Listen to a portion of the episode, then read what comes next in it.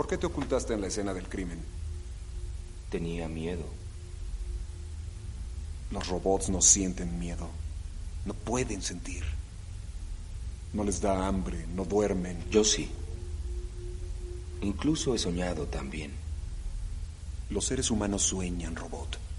Incluso los perros sueñan, pero tú no, tú solo eres una máquina. Una imitación de la vida. ¿Puedes componer una sinfonía? ¿Acaso puedes convertir un lienzo en una hermosa obra maestra? ¿Tú sí? Creo que lo asesinaste porque te estaba enseñando a imitar emociones y todo se salió de control. Yo no fui quien lo mató. Sí, pero las emociones no son imitaciones útiles para un robot. Yo no fui quien lo mató.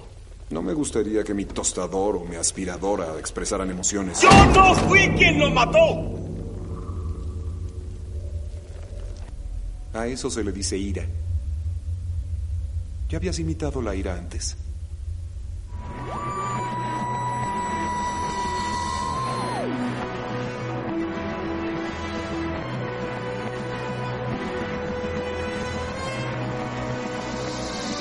Hola seres del multiverso, bienvenidos a Instinct New DeLorean, capítulo 10, último capítulo de esta temporada. Vamos a hacer un pequeño receso. Soy Leo Durán, como siempre, arroba Lion Duran en Instagram, me pueden seguir. Y también, como siempre, no estoy solo, estoy con el doctor en física, eh, eh, hijo ilustre del MIT, Roberto Escobar. ¿Cómo estás, Roberto? Bien, Leo, ¿y tú? Bien. ¿Qué, ¿Qué era lo mejor de Boston? Las distintas tiendas que tienen donuts son muy buenas. Donde, la, donde las pilles, muy buenas. Pero igual va la competencia con la hamburguesa de salmón. La hamburguesa Eh, de salmón. Oh, es exquisita. Es Pero te típica- tiene que gustar el salmón de verdad porque la hamburguesa es más o menos gruesa. ¿cachai? Que bueno, ya saben, aquí sabemos de física, de donas y de hamburguesas de salmón. Partamos. Eh, el, cap- el capítulo anterior eh, hablamos de seres mitológicos. Terminan- terminamos hablando de, de neofolclore, ¿cierto? Sí, Y algo. al- algo, y- inventando el concepto, trabajando el concepto. Y eh, hoy día decidimos, último capítulo, volver un poco al tema de las, de las ciencias y la tecnología. También ligado a esta cosa del neofolclore. Así que vamos a hablar de algo muy interesante que es la inteligencia artificial. Sí, cuando uno, cuando uno piensa en inteligencia artificial, o por lo menos a mí me pasa, inmediatamente a mi cabeza viene una película y, un- y una persona. Y una persona. Sí, viene, y no es Will Smith, eh, no es Will Smith, es eh, la película Yo Robot y la persona Isaac Asimov. El, Eh, el- ¿Por qué el padre de, de la robótica. Se le denomina el padre de la, de la robótica? Porque él era un escritor eh, asiduo a la ciencia ficción y, dentro de sus libros empezó a meter eh, estos avances tecnológicos como la robótica y a, a usar el concepto de básicamente un, un, un organismo cibernético, algo medio humanoide, con la capacidad de comportarse o hacer el intento de emular al ser humano, pero sobre todo para estar al servicio de él. Entonces, ¿por qué se me viene a la mente Yo Robot? Bueno, porque en esa película eh, lo que se busca es ver si efectivamente un robot asesinó a una persona y eso iría en contra directa, bueno, aparte de las leyes humanas, por así decirlo, de las leyes de la robótica que estableció Asimov. Así es, y Que- que a partir de algo que es súper li- literario y que viene desde la literatura, de, cierto, de ciencia ficción y desde la filosofía, se tomaron para el desarrollo científico, porque son las tres leyes de la robótica Asimov súper eh, concretas y, y- y- y fáciles de, de entender y, y de aplicar a, a- a la tecnología. Sí, pues de, de hecho ese fue un punto de controversia cuando salió Robocop. Mira, establezcamos un punto, la, la base de Isaac Asimov, la base de las leyes de la Las robótica. tres básicamente. leyes de la robótica. Claro, de hecho hay una cuarta que se denomina la ley cero, que pasó lo mismo con termodinámica, que primero sacaron tres leyes y la última eh, la denominaron ley cero porque era la que establecía las bases de, de- el punto de partida de la termodinámica. Acá sucedió lo mismo con las leyes de Isaac Asimov, eh, que a todo esto la escribió hace no ta- tanto tiempo, eh, como en 1940, 1942, por ahí Sí, que sacó es en las leyes. muy siglo XX. Sí, totalmente. Aprovechó toda esa revolución tecnológica a la que se venía, además fue muy un adelantado a la época. Eh, la primera ley dice que un robot no le va a hacer daño a un ser humano, ni por acción ni por inacción. Es decir, no se va a quedar quieto si ve que el ser humano está en peligro, pero tampoco él le va a, a hacer daño. Claro, finalmente un robot que- tiene que pro- eh, proteger la integridad del- de los seres humanos. Así es.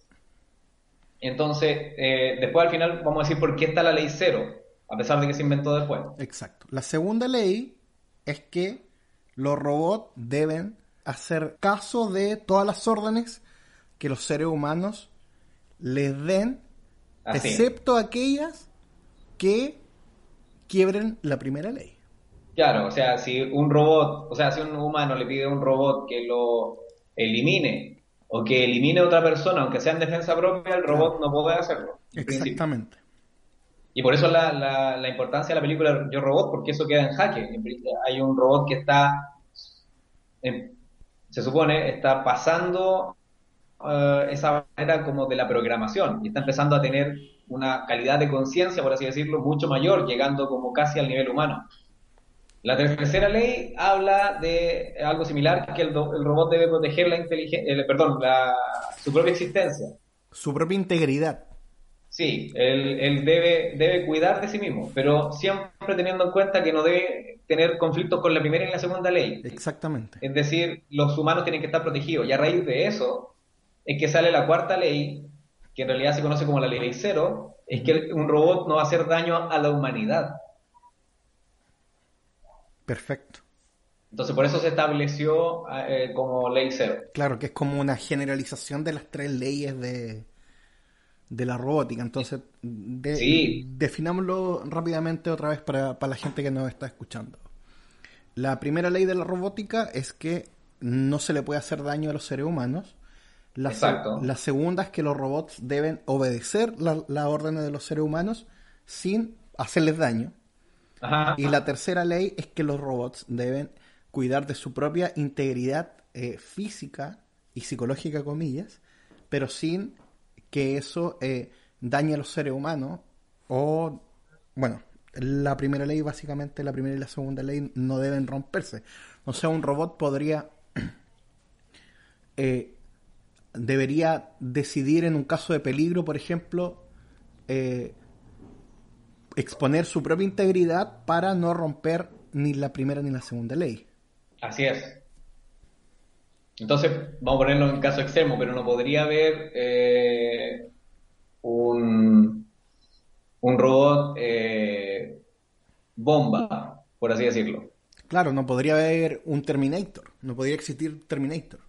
Exacto. Entonces, alguien o un robot que esté programado para eso iría en contra de las leyes de De la Asimov. robótica, claro. Ahora, estas leyes hay que establecer que son, eh, dejarlo súper claro, que son es parte de la ciencia ficción. Es parte de, de- de la literatura. Pero Isaac Asimov lo planteó de una manera tan inteligente y tan interesante, que a todo esto hay que decir que, bueno, vamos, voy a hablar un poquito de Asimov, voy a hacer un comentario. Eh, pero lo planteó de una manera tan inteligente que hizo que la sociedad de la época y hasta el día de hoy empezara a tener cuestionamientos sobre cómo podría ser la convivencia entre la inteligencia artificial y la sociedad actual. Entonces uno dice, ya, a ver, ¿cómo, cómo eso se plasma en la vida real? Porque yo no convivo con robots. Y, la realidad es que sí. Hace una semana atrás hay, eh, salió en las noticias, salió en varios lugares, que ya tenían un, un robot humanoide en Rusia entregando certificados, Wow. es como, eh, como un robot secretaria o secretario, no recuerdo el sexo, la definición sexual parece que era femenino. Eh, pero un robot humanoide básicamente entregando certificados y atendiendo gente.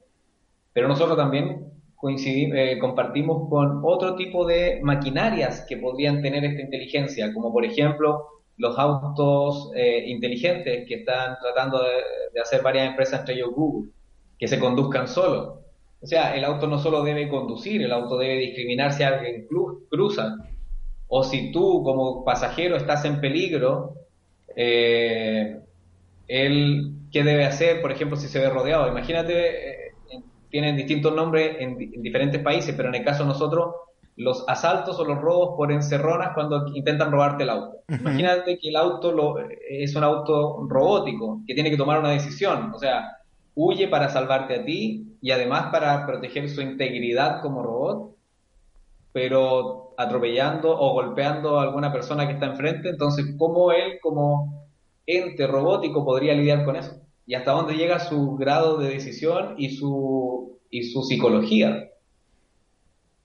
De hecho, esto abrió las puertas de, de, de una temática que está tomando mucho vuelo, que se llama la robopsicología. Así es. Y que, y que esto también está ligada a Asimov. En, en, Sueños de Robot, un compilado de cuentos sobre robótica de Asimov, hay una, una, un personaje que es una robopsicóloga. Entonces, a partir de la ciencia ficción, por eso Asimov es, es muy importante en términos científicos también, porque la filosofía de sus textos dan paso a todas estas, finalmente son preguntas filosóficas sobre la creación. Así es. Y, y, y el desarrollo tecnológico en, en, en, torno, en torno a eso. Sí. Ahora. Eh, él, él, justamente dio en el clavo cuando empezó a, a, tocar todos estos temas y fue un adelantado. Hay que tener en cuenta que Asimov nació en el año 20. Mil, perdón, en el año 20, en 1920, porque ya estamos en un siglo diferente. Entonces, eh, cuando empezó a escribir, eh, antes de los 50, eh, era una época en la que esto no estaba en la conciencia colectiva como lo que uno puede manejar ahora. No, de la inteligencia para artificial, nada. De, de, una aplicación que, que, te puede responder, de hablar con, bueno, más allá de nombrar una marca, de, de hablar con Siri o decir, ok, Google, y uh -huh. que tengas una respuesta. Sí. Entonces, se hace muy, muy interesante lo que él tenía en mente. Eh, hubiese sido genial haber podido tener eh, no solo sus libros, sino que la, la, posibilidad de las memorias de Asimov o, o quizás registros en audio de él, con su pensamiento. Sí, bueno, hay, hay hartas entrevistas en YouTube de, de, de Asimov, así que se, las pueden revisar en si, si quieren saber más, conocerlo a él. Y, y decir también que la película Yo Robot, si bien no, no, no considero que sea una mala película, bastante entretenida, es la punta del iceberg de todo el, el pensamiento y la literatura desarrollada por Asimov en claro. torno a, a, la robótica y la, y la humanidad y el futuro. Eso. Ahora, también Asimov escribiendo esto, Guerra Fría, eh, post Segunda Guerra Mundial, ¿cierto? Sí. Hay, hay, todo un, un, desarrollo tecnológico, está el tema de la, de la carrera espacial, que obviamente no, no vamos a detallar en este episodio.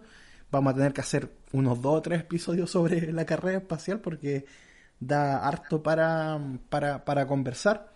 Eh, Además que hay que vincular muchos países porque hay que meter a Rusia ahí entre medio. Claro. Tecnología alemana y a los estadounidenses. A los nazis, científicos sí, sí. nazis. Bueno. Hay mucho ahí. Eh, bueno, ligado a esta inteligencia artificial a una humanización de esta inteligencia artificial. O sea, por ejemplo, el tema de eh, lo, eh, en, entender los robots como un, un ente físico.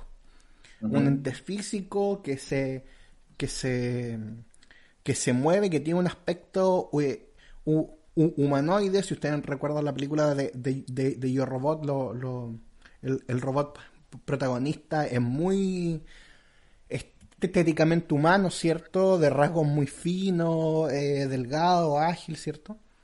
Así es. Eh, está, está esa humanización del robot, pero hoy, en la realidad, estamos rodeados de inteligencia artificial, ¿cierto? Tú nombrabas así, a Siri, a Alexa. Esa, esa inteligencia artificial está con nosotros y está conviviendo con nosotros sin ser humanizada, o sea, finalmente hay un, un hay, hay dos eh, espacios eh, in- interesantes de, de analizar con respecto a la inteligencia artificial y que también tiene que ver con nuestra propia inteligencia. Que una cosa es lo físico, ¿cierto? Cómo so- somos capaces de tomar decisiones en el espacio y movernos en el espacio, ¿cierto? Tridimensional.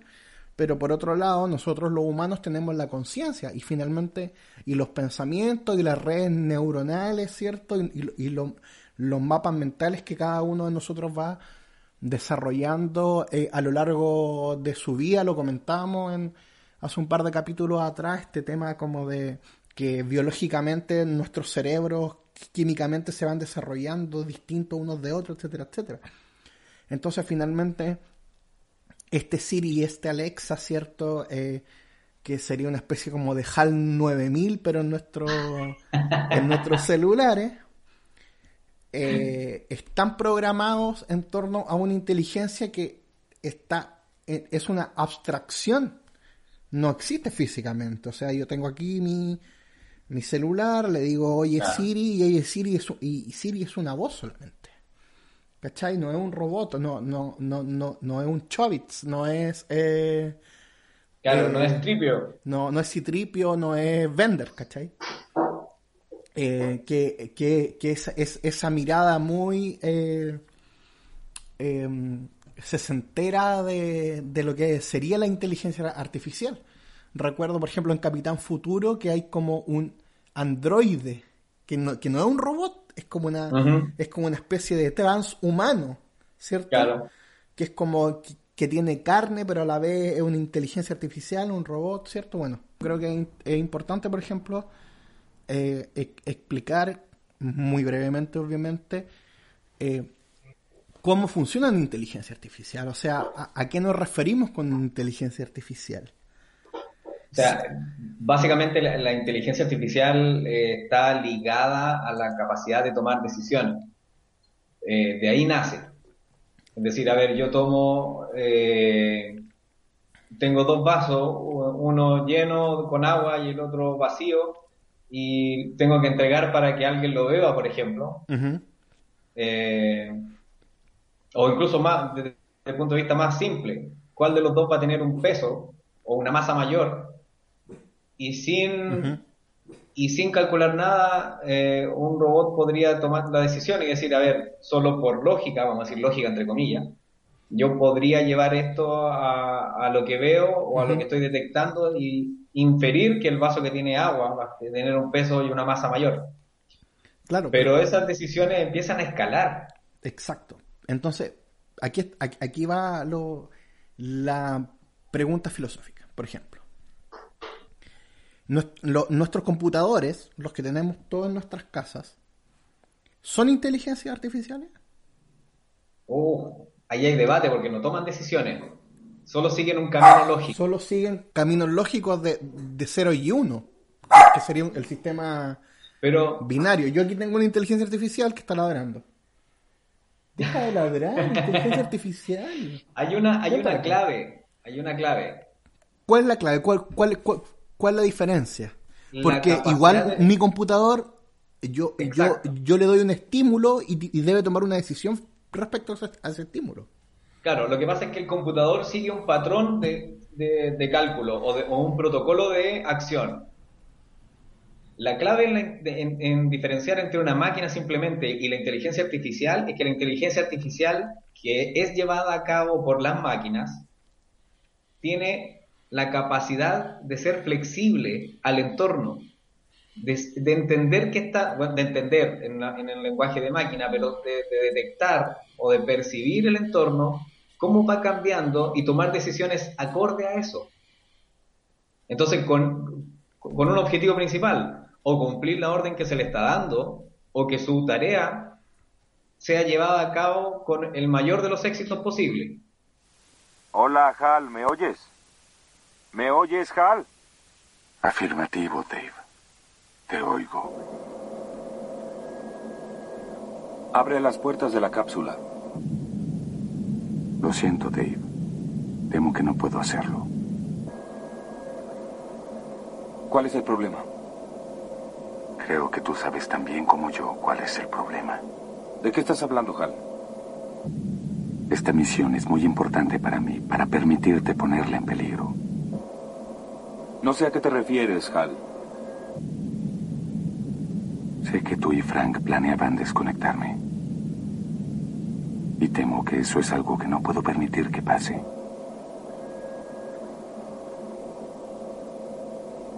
¿De dónde sacas esa idea, Hal?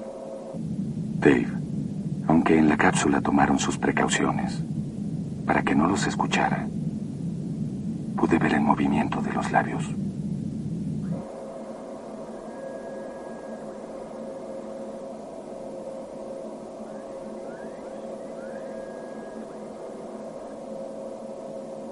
Está bien, Hal. Entraré por la cámara de aire de emergencia.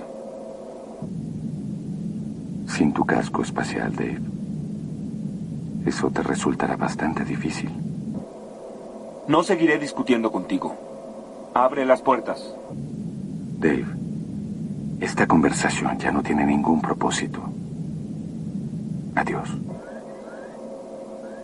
Hal. Hal. Hal. Hal. Hal. Ah, cuando, en cuanto a la inteligencia artificial, hay un detalle que, que es enorme. Y que es que para que pueda tomar buenas decisiones o decisiones semejantes a las humanas, deben poder pensar estas máquinas o estos sistemas artificiales como potenciales humanos. Y ahí es donde viene todo el debate filosófico, porque su toma de decisiones puede estar influenciada por un montón de parámetros o criterios. Deben poder, de partida, debieran poder procesar información como, como un símil de cerebro humano. Una toma de decisiones rápida y lógica, pero también eso implica que deben almacenar conocimiento y ese conocimiento usarlo. Por lo tanto, debieran ser máquinas el sistema artificial, con inteligencia artificial, debe ser un sistema que sea capaz de aprender de sus errores. Entonces, ahí es donde viene toda la complejidad, porque si tú llegas a tener una máquina tan hábil y tan inteligente como para poder utilizar su información y aprender de sus errores y mejorar constantemente, eh, ¿hasta qué punto puede llegar? ¿Cuál es el límite? ¿Cuál es la brecha que hay que quebrar? Y lo otro es que en qué momento va a empezar a tomar decisiones en el, eh, porque estamos pensando en tareas básicas, pero qué pasa con decisiones humanas. Por ejemplo, si fuera un robot médico y entra una persona, vamos a ponerlo en términos solo de viabilidad, una persona con obesidad mórbida versus una persona que tenga un leve sobrepeso, con un infarto al corazón, ambos. Ese robot tiene que decidir ¿qué decisión va a tomar? No puede salvar a los dos, tiene que salvar a uno. Entonces le, debes añadir una, una, especie de juicio de valor. Y ahí es donde se pone todo súper complejo. Hay paradojas asociadas a la inteligencia artificial. ¿Sabías eso tú? A ver. Hay un, hay un dilema que se conoce como el dilema del tren vía. Ya. Ah, sí. En, en eh, The Good Place. ¿Ya? Eh, colocan a los a los a estos a estos muertos que están en, este paraíso ficticio ¿Ya? con el dilema de, del tranvía se, se, lo aplican a ellos. Pero básicamente el dilema del tranvía tú tienes eh, eh, cinco personas que están atadas en la línea del tren que no pueden moverse y el tren va directo allá y las va a aplastar pero yo estoy al lado de un botón mientras observo esto, o desde el punto de vista del tren, y hay un botón. Y si yo presiono el botón, el tren se desvía a otra línea, a otro carril, donde hay solo una persona. Entonces, ¿cuáles son las opciones que tiene? Primero podría pasar por sobre las cinco personas. Eso quiere decir que sería una inacción, ya iría en contra de la primera ley de Asimov. Y la segunda sería presionar el botón y en vez de matar cinco, matar a una. aplastar a una persona. Pero también va en contra de las leyes, entonces ¿cómo le das el juicio de valor? Y es ahí donde esto ha traído un dilema filosófico con respecto no solo a la sociedad y a la tecnología, sino que a las máquinas también. Sí, un dilema filosófico y moral que ni siquiera nosotros tenemos resuelto. Entonces, estamos generando eh, redes neuronales ficticias, eh, o sea, no, ficticias, sino que digitales, cuando ni siquiera podemos entender las nuestras propias redes de pensamiento. ¿Es el cerebro ah. digital o análogo, por ejemplo? Oh, qué difícil. Qué difícil pregunta, ¿cachai? Qué, qué difícil, porque en realidad... Yo Ambas, yo creo. Exacto, somos una mezcla de, de las dos situaciones, porque somos capaces de tener pensamiento abstracto eh, y capacidad de procesamiento de información tan rápida que podríamos pensar en un sistema, en la optimización de un sistema digital. Y somos capaces de aprender, que es algo que un sistema digital también lo puede hacer, o reconocer un error, o pillar o, establecer un patrón. En cambio, el sistema análogo no, porque el sistema análogo eh, hace de manera, puede ser mecánica, siempre la misma tarea de forma reiterativa. Entonces, el proceso de la, de la, de la unión neuronal eh, se produce siempre de la misma forma mecánica, pero en realidad la manera de procesar nuestra información en términos cerebrales puede ser un poco más digital, por así decirlo. la velocidad con la que procesamos el pensamiento. Sí, cuando, cuando volvamos a invitar a la ICI vamos a hacerle estas preguntas también. Sí, porque podemos vincular la, la biología y hablar un poco del desarrollo de la biología con respecto a, la capacidad de información o incluso a la inteligencia. Sería lindo tener una cita. ¿Sí? Sí. Será divertido.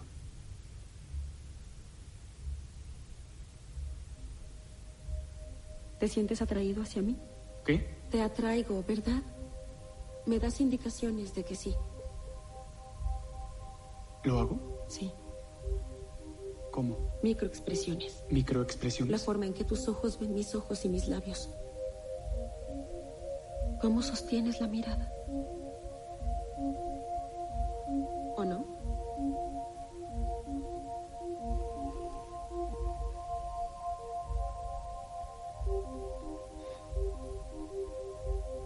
¿Piensas en mí cuando no estamos juntos? A veces, en la noche, me pregunto si me ves por las cámaras. Y espero que lo hagas. Ahora tus microexpresiones dicen que estás bastante incómodo. No estoy muy seguro de que sean micro. La verdad no quiero que te sientas incómodo. ¿Es buena la inteligencia artificial? ¿Es mala la inteligencia artificial? ¿Cómo se debería desarrollar la inteligencia artificial? Ya, ya es conocido el, la pelea que hubo más o menos en el 2017 entre Mark Zuckerberg de Facebook y Elon Musk sobre la inteligencia artificial. Para Elon terriblemente peligrosa. Eh, de hecho, él plantea que la gente no se va a dar cuenta de esto hasta que haya robots que empiecen a matar, a matar gente y, ahí recién en la humanidad se va a empezar a preocupar de, la inteligencia artificial. Y me recuerda a algo que te comentaba antes de que empezáramos a grabar el programa, de este cuento de Asimov, ya volvemos a Asimov, que se llama Sueños de Robot, ¿cierto? Y que trata de... Eh, una robopsicóloga, también hablamos de la robopsicología, que se llama Susan Calvin, eh, con la doctora Linda Ratch, que eh, experimentan con un robot de, de US Robots, que es una de las compañías de que, hace robots, ¿cierto?, en el mundo de, de Asimov, que está experimentando sueños. Porque está desarrollado con una tecnología distinta a los robots anteriores que Asimov define en el cuento como geometría fractal. esto podría parecer un poco de ciencia ficción, pero cuando Asimov habla de la geometría fractal, yo en- en- entendiendo la fractalidad en sí misma desde de lo que existe en la naturaleza, finalmente, no sé, quizás estoy equivocado, tú me, me- me puedes rebatir igual, Robert. Siento que es, es muy cercano a lo que estamos viendo ahora con el tema de la computación cuántica. La posibilidad de la computación cuántica y de que estos ceros y unos, o sea, el, el bit, ¿cierto? Explicamos que podía ser un 0 o un 1. Ujú. No puede ser ambos. Pero en la cuántica es ambos a la vez, ¿cierto? Existe una probabilidad Existe no una- nula de que eh, pueda estar en ambos estados. En ambos estados. Entonces, cuando se hablan de este diseño de geometría fractal en este cuento de Asimov, tiene que ver con todas esas, esas posibilidades. Voy a contar el cuento muy rápidamente, pero básicamente lo, in- lo interesante de esto es que este robot comienza a tener sueños. ¿Ya? y le cuenta a la, a la, a la robopsicóloga y a la, y a la doctora de qué se trata su sueño. Y en su sueño él ve a los robots trabajando y eh, él, él cree que los robots deben descansar. Que están trabajando mucho y deben descansar. Y que aparece un hombre que grita, deja libre a mi gente. Entonces ellos le, ellas le preguntan quién era ese hombre que dice deja libre a mi gente. Y él dice, yo era ese hombre. ¿Ya? ¿Ok? Entonces le dicen, pero eso, o sea, yo le, le explicaban al robot que los robots no necesitan descansar y que si él era ese hombre que quería liberar a los robots, estaba eh, contradiciendo eh, las, las tres leyes de la robótica. ¿Cierto? Sí. eh, a lo que el robot le dice que él lo sabe, pero que en su sueño las leyes de la robótica no existían. Entonces, eh, la, doc- la doctora eh, agarra un revólver y le pega un tiro al robot, porque había desarrollado un pensamiento peligroso. Claro, más allá Más allá de de, la, de la robótica tradicional, por así Exact- decirlo. exactamente. Y que él, bueno, define él que está teniendo un sueño porque él, lo- el único lenguaje que conoce es el lenguaje de los humanos, ya es una asociación entre lo que él estaba experimentando en su cabeza mientras estaba, comillas, dormido y lo que se, le inte- se interpreta etimológicamente como un sueño. Por eso podría ser otra cosa.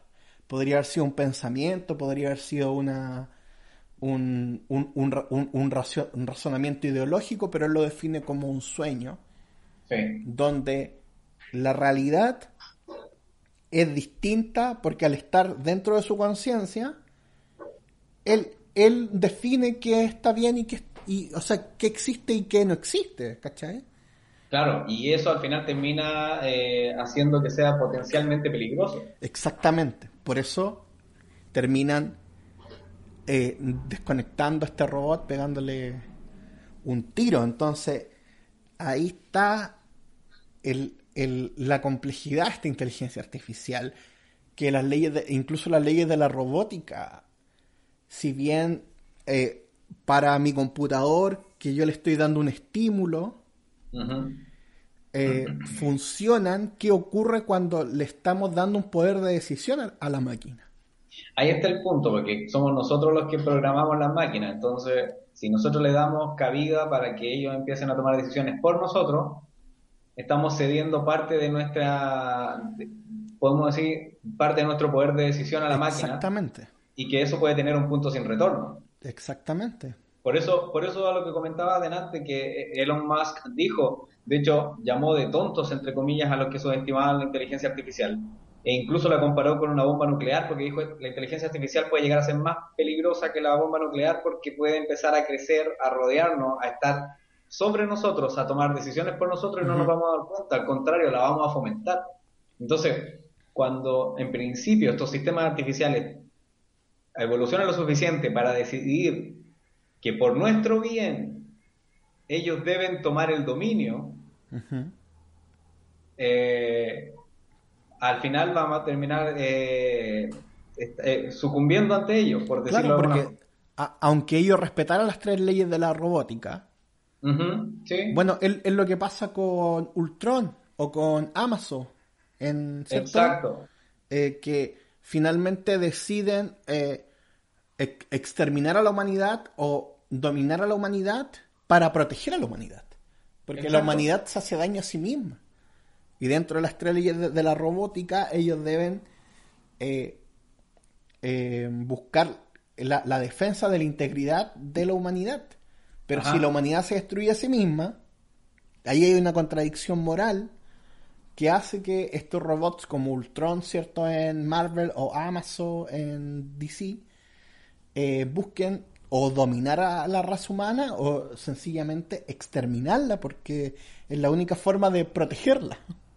Claro. Es, es muy contradictorio eso. de- por ejemplo, de exterminar y partir de cero. Dejar un, vamos, vamos a hablar de un sistema un poquito más bíblico, y voy a decir por qué lo voy a hablar bíblico, como de dejar un Adán y una Eva, Exacto, sí. eh, el resto eliminarlo y partir desde cero. Partir de cero con una nueva concepción de... Con, con una Entiéndase nueva, se- con una nueva filosofía y finalmente ser Dios. Claro, exacto. Entiéndose que ese Adán y esa Eva no estoy pensando en personas específicamente, pueden ser hasta organismos celulares compatibles que permitan la procreación, hasta formar un ser humano. Eh, O, va a depender de, de cuál es el avance tecnológico. Otro tipo de, de raza. O otro tipo de raza, claro. Exacto. O formar un arca, por así decirlo. ¿Por qué lo puse en términos comparativos con la Biblia? Porque algo que no se comenta mucho y que me, y que me acordé ahora es que Asimov escribió una guía para la Biblia. Ya.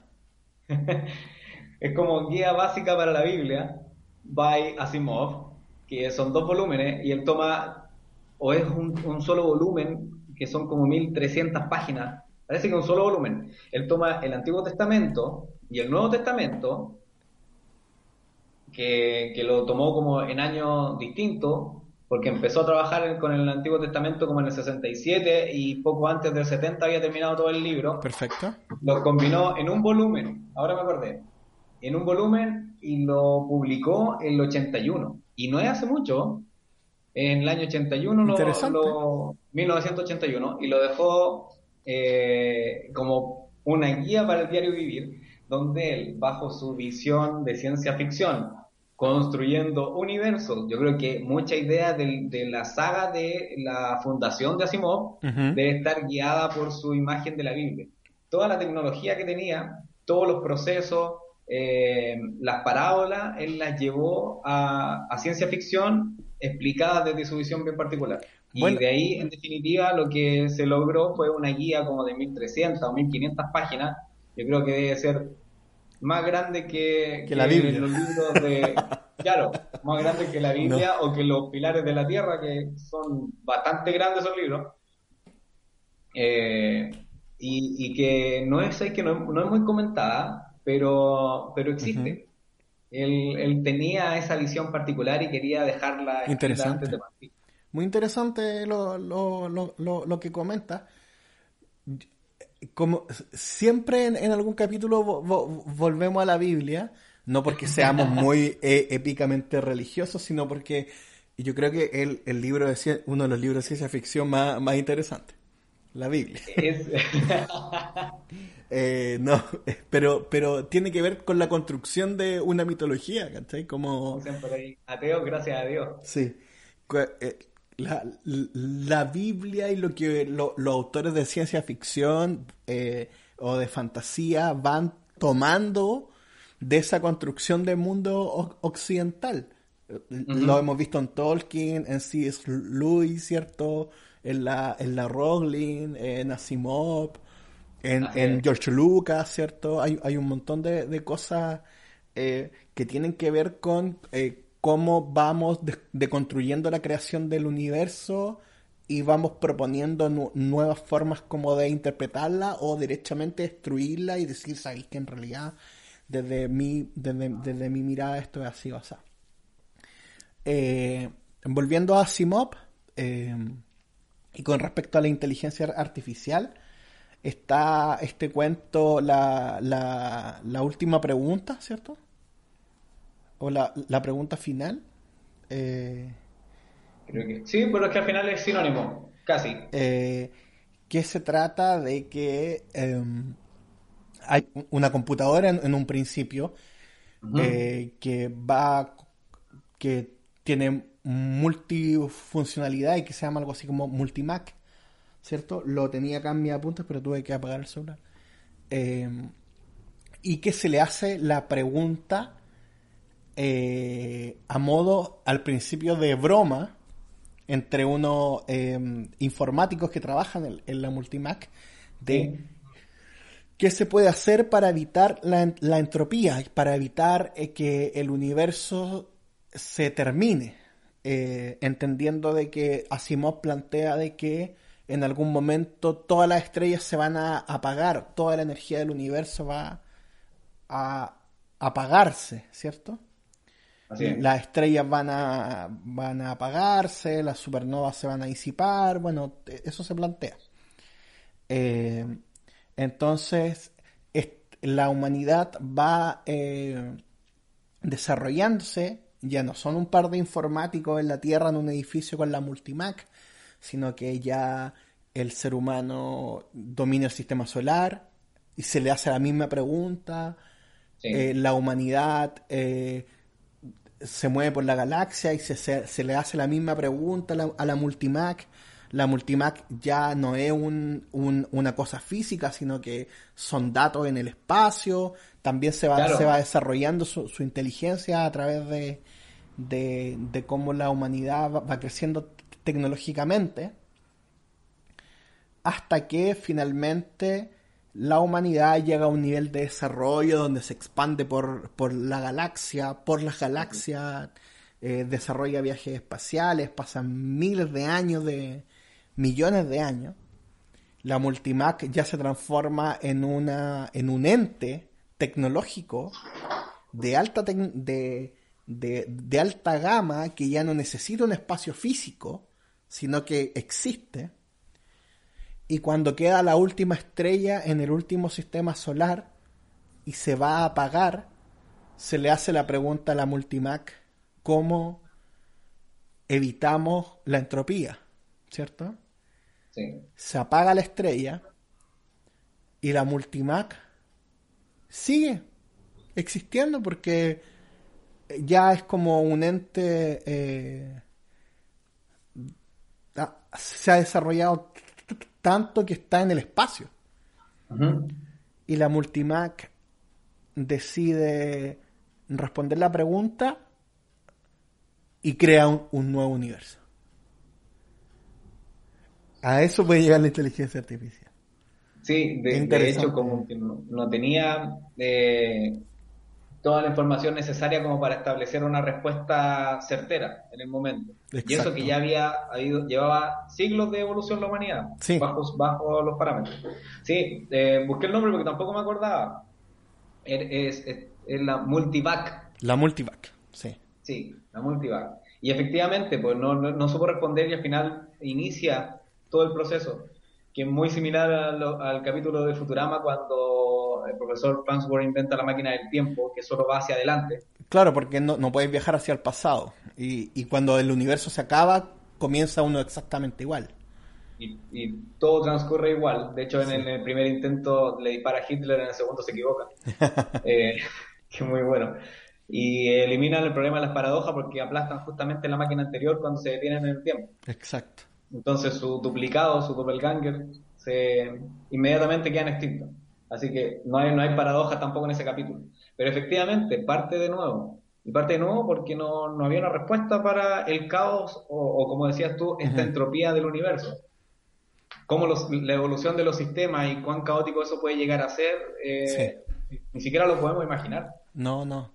Y ahí, bueno, lo que pl- planteas Asimov eh, con la multivac es finalmente hasta dónde una inteligencia es artificial. La multivac cuando crea un nuevo universo sigue siendo artificial. ¿Qué es artificial o no? ¿Nosotros Claro. somos una inteligencia artificial también? a base de carbono, pero Claro, artificial. Va a depender de quién ¿Qué es natural y qué es artificial? ¿Cómo definimos inteligencia? Y también, Claro. Sí, o sea, también tiene que ver con, ya lo, lo- lo vamos a plantear en, en- en capítulos más, más adelante, pero eh, ahora estamos hablando de la inteligencia artificial que nosotros podemos desarrollar, ¿cierto? O que estamos desarrollando, estamos en el debate tecnológico. Así con respecto a esto. Eh, y pero que es un, es un debate que vamos a, a saltar al transhumanismo, ¿cierto? Porque ya no solamente la inteligencia artificial, sino qué, qué es inteligencia, qué es ser humano eh, y hasta dónde somos humanos o nos podemos transformar en, en, en, en otra cosa, en otro, en, otro tipo de ser eh, una mezcla entre humano, eh, entre carbono e inteligencia artificial. Y también la pregunta sobre la vida inteligente fuera de- de la Tierra, ya sea nuestro Claro. sistema solar, que yo creo que si existe estaba a base de, de, de silicio, no de carbono, por todo lo, lo- lo que he podido leer y ver. Pero eso es un debate que podríamos tener con la ICI e invitarla para, para ese capítulo Sí, para hablar de Eh, sistemas biológicos. para hablar de sistemas biológicos a base de, de, de otro otro tipo de, de elementos y, y, y bueno eh, el, finalmente el debate filosófico de la inteligencia artificial es el debate filosófico sobre nuestra propia inteligencia. ¿Y, y cuáles son los límites que podemos llegar a alcanzar y cuáles son nuestras nuestras habilidades ahora para poder potenciarla? Y ahí va, ahí va, porque justamente nosotros no- no- nos vemos bien, bien, bien amarrados de manos cuando tratamos de realizar procesos comparativamente eh, al nivel de un computador, Porque en términos de proceso, el computador está diseñado para procesar más que nosotros. Pero en es. términos de inteligencia, la máquina no está, no está hecha para ser más inteligente que nosotros. Pero el punto es, ¿qué están midiendo como inteligencia? Están midiendo, ¿cuál es tu patrón? La inteligencia completa, eh, la capacidad de razonar, la toma de decisiones, la interacción con el medio, La de velocidad. calcular, la rapidez, Sí. claro. Entonces, eh, hay que definir ciertos patrones para empezar a comparar.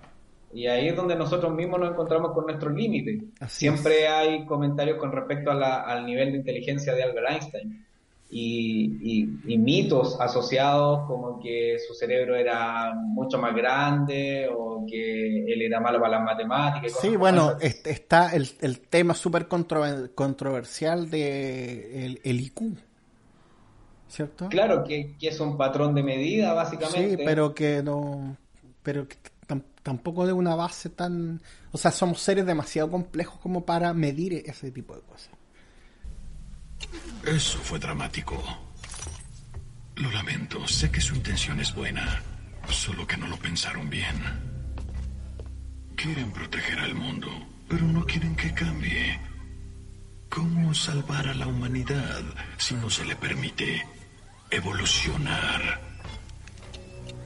Con ellos, con estas marionetas. Solo hay un camino a la paz. La extinción de los Vengadores. Vamos a poner, yo creo que existe, eh, porque lo desconozco, pero supongo que existe un test de inteligencia eh, para ciegos, Sí, sí, puede ser. porque por lo general muchos de los sistemas que son para ordenar en los, en los test de inteligencia hay muchos patrones que uno son visuales, Sí, respuestas que son de orden, de capacidad de procesamiento y de información visual. Entonces, un ciego que es capaz de establecer el mismo orden, siendo que nunca ha visto algo, ciego de nacimiento, por supuesto, y no es capaz de, de- su imaginación va a ser muy distinta a la de nosotros, por mucho que nosotros la describamos, ujú. Tiene una, una, una inteligencia distinta, o lo debo tratar como un ser superior porque es capaz de responder lo mismo que yo, siendo que tiene, vamos a decir, entre comillas, una diferencia, una limitación Exacto. visual, por supuesto. También pasa con las personas sordas que son capaces de escuchar música, de sentir vibraciones, de tener otra conexión con la onda sonora y, co- y- y comprender el mundo a partir de, de, de, de otro tipo de, de experiencia física. Por ejemplo, un, un- como, como para cerrar e- ese- esa pequeña parte de la conversación, un- una persona con autismo Sí. eh, puede ser mucho, mucho más inteligente que cualquiera de nosotros, porque su autismo le permite concentrarse y procesar la información de manera distinta. Claro, no, quizás su comportamiento social difiere Ajá. del patrón del canon tradicional, pero ahí eh, va la pregunta, ¿a qué le está llamando inteligencia? Ahora, si es el conjunto de o, o ciertos procesos eh, específicos, bueno, dependerá. Y lo mismo pasa con la inteligencia artificial. ¿Qué voy a controlar? Bueno. ¿Qué quiero medir?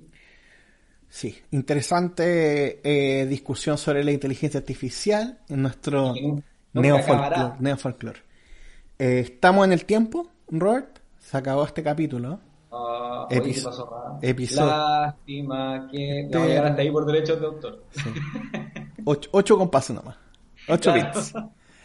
Eh, nada, eh, recomendaciones de, de este capítulo. Sí, mira, hablamos de hartas, de hartas cosas. eh, solo quiero comentar algo. Voy a hacer una recomendación que, que no es Sí. recomendación en sí. Busquen al inventor del motor a reacción. Eh, él se llama Frank Whittle. Es un británico. Busquen información de él, lean información de él, busquen, eh, por ejemplo, documentales. ¿Por qué? Porque él cambió la historia de la tecnología en términos de las máquinas, no de la inteligencia. Pero hubo un antes y un después con él. Y la historia es bastante, bastante atractiva de cómo se desarrolló todo, porque eh, podría ser para un capítulo a posteriori de básicamente como revolución tecnológica y avances tecnológicos concretos. Es un personaje de la historia vinculado incluso a periodos de guerra y es... yo diría que él fue un genio en términos de la invención de motores. Incluso logró poner a prueba y, a- y en jaque a los propios científicos que tenía en ese periodo Hitler. Así que es un inglés bastante interesante y que se me había olvidado mencionarlo, así que por eso lo dejo ahí para que lo busquen. Y con respecto específicamente a, a recomendaciones, bueno, la película Yo Robot, que es del año 2004, la discutimos eh, hace un rato en el, en el transcurso del podcast, que es una muy buena película. Hay una película que también le hemos dicho antes, que es de Johnny Depp, que es Transcender, eh, que es cuando él lleva su mente y actúa Dios. Ahí eh, está Morgan Freeman. Perfecto. Eh, eh, cuando él lleva su mente a una máquina Sí. y cómo se produce toda la evolución respecto a eso. Y eh, hay otras que son más vinculadas al, al anime, que no pueden quedar afuera. Obviamente también está Blade Runner por ahí y otras cosas que podemos decir. Sí, pero absoluta. Ghost in the Shell, Sí, que Ghost in the tuvo una versión en el cine hace poco con live Con- action en el 2017 con Scarlett Johansson. Johansson como protagonista, pero el Pero, anime es- pero vean la de anime, sí. Eh, sí, vean el Sí. anime y después vean la, la live action sí. porque es una súper buena película. Y lo mismo sucede con... Super eh, New Age. Sí, y lo mismo sucede con eh, El Ángel de Batalla.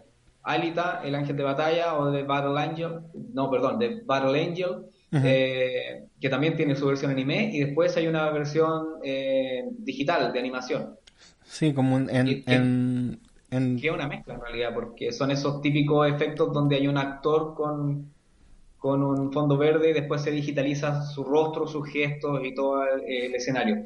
Como Muy Gollum. ¿Cómo qué? como Gollum. Como Gollum, yo pensé que me iba a decir como Sordon, que esa es la peor digitalización que he visto en la vida. Como... No. Eh, es- Eh, eso, eso lo quiero recomendar con respecto a inteligencia artificial. Siempre está Matrix, por supuesto. Como les decía, siempre está Blade Runner, Sí. Robocop y Terminator, pero es como para variar un poco. Pero yo creo que, que Matrix eh, va por otro lado. Eh, eh, es otra conversación esa. Es que, es que mezcla muchas Sí, cosas. mezcla pero- muchas cosas, es que todo está máquinas- conectado. Sí, Las máquinas tienen inteligencia artificial. sí, bueno. Sí. Yo voy a hacer algún- algunas recomendaciones breves. Obviamente, Inteligencia Artificial del 2001 de Steven Spielberg. Un proyecto que iba a desarrollar Stanley Kubrick y que finalmente lo hizo Spielberg. Eh, nada, no sé qué se puede decir de esa película. Si no la ha visto, véala. Creo que conversaremos de ella más adelante. No. Ve- véanla, véanla nomás. Eso. Obviamente también todo lo de Asimov muy recomendado los compilados de cuentos, eh, la, la, historia de la, de la fundación de Asimov. Eh, si, si pueden encontrarlo en PDF, denle un vistazo. Si lo pueden comprar y tenerlo físico, obviamente le va a llegar algo a los descendientes de Asimov. Así que para recompensarlo. Sí. Eh, muy interesante leer a, a, Asimov. Eh, creo que fue la palabra que más repetimos en este capítulo de, del podcast. Y sabes que hay que hacer, voy a añadir una recomendación, perdón que te interrumpa, donde, donde hablaste de esto, El hombre bicentenario. Sí, sí. Es de Asimov. También es de Asimov, sí. Y muy, muy bien llevado sí, por Williams, que en paz descanse, así que es una muy buena película. Sí, muy buen libro. Sí, busquen cosas de, de Asimov, hay hartas, hay hartas cosas que son de él y que, y que la, la hemos visto y que no sabemos, así que es interesante explorarlo y es un un fundamental de, de, la ciencia ficción. Así es. Eso, bueno, Ex Machina, ¿cierto? Del, del 2015, película británica, eh, dirigida por Alex Garland. Eh, muy interesante y que eh, se desarrolla en torno a algo que no hablamos, pero ojalá hablemos en algún momento, que es el test de Turing. Eh, sí, eh, el, test de Turing eh, que define, busca definir si, qué es una inteligencia artificial. no me voy a explayar mucho con eso. búsquenlo, hay harta información en internet. Y este Turing es efectivamente el Alan Turing del el código Enigma, ¿cierto? Es el, el mismo personaje, uno de los precursores de la, de la, de la, de la computación, el desarrollo de, la, de las computadoras y de las máquinas en el siglo XX. Y por último, eh, un podcast, voy a recomendar un podcast que se llama Cienciografías, Cienciografías, de unos amigos mexicanos. Eh, que revisan en cada uno de los capítulos algún cuento, algún libro, alguna película, alguna serie de ciencia ficción, lo comentan, te cuentan más o menos de qué se trata y eh, para la gente que nos gusta la ciencia ficción, súper recomendado porque hay cosas que uno ya más o menos conoce, es interesante analizarlas y otras que no tanto y es bueno empezar a explorar nuevos autores destacar que eh, el primer capítulo es sobre sueños de robot. Eh, de ahí saqué hartas cosas. Bueno, después leí el cuento. Eh, y tenía mucho que ver con el capítulo de hoy, así que un saludo para los chicos de Cienciografías Podcast que está en Spotify. Búsquenlo, porque nosotros vamos a tomar un receso. Eso. Creo que estamos, ¿cierto? En este capítulo 10 sobre inteligencia artificial, en Einstein tenía un DeLorean. Vamos a tomarnos un receso de un par de años. No, mentira. Eh, un, par de semanas para ordenar esto de, de Einstein tenía un DeLorean. Eh, ha crecido eh, bastante. Les queremos agradecer a todos los que nos envían sus saludos, sus comentarios hay harta gente que nos ha escrito estos últimos días y que eh, no tengo aquí. Se, me perdieron mis apuntes para mandar los saludos, pero les mandaremos saludos en el primer capítulo de la próxima temporada. Que vamos a, vamos a tener hartos invitados. Vamos a volver aproximadamente en unas 3-4 semanas más. Eh, con, con, nuevos episodios. Recomienden el, el podcast. También escríbanos, propóngannos temas. Eh, y eso, ha sido un, agrado hacer estos 10 episodios. Eh, creo que cuando grabamos el primer capítulo nunca pensamos llegar a 10 tan rápido. yo creo que nunca, nunca pensamos llegar a 2. Así que esperamos haberlos eh, acompañado en estos días de encierro de cuarentena. Y, y, y nada, agradecidos Estamos intentando levantar un par de proyectos más en torno también a, a todo esto. Ojalá resulten el tiempo y la y el cansancio propio de estar encerrado también como que imposibilitan algunas cosas. Así que nada, eh, un abrazo a todos. Eh, Agradecido de los amigos que han apoyado, de la familia, de Alban que nos protege desde que nos cielo protege desde el cielo ahora y, ahora, y a la fan número uno que, eh, no, que no claudica, que constantemente está apoyando, haciendo barra y haciendo sus comentarios de Está- manera súper directa, precisa e incisiva como corresponde. Así que también le mandamos un abrazo a la Nani. sí.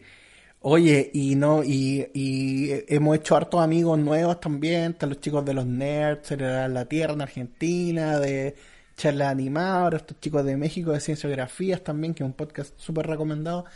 Tenemos un par de, podcasts eh, más para recomendar, pero los vamos a ver en la segunda temporada. Fuimos testigos del inicio de, de, de esta Ah, bueno. influencer, la Easy. De la Dios. Easy, sigan a la Easy en instrucciones para armar un dinosaurio dinosaurio. en Spotify. Y comentarles antes de irnos que ahora también estamos en Apple Podcast. Así que búsquenos en Apple Podcast. Están los capítulos también si no tiene Spotify. Y en Apple Podcast es. es, eh, gratuito.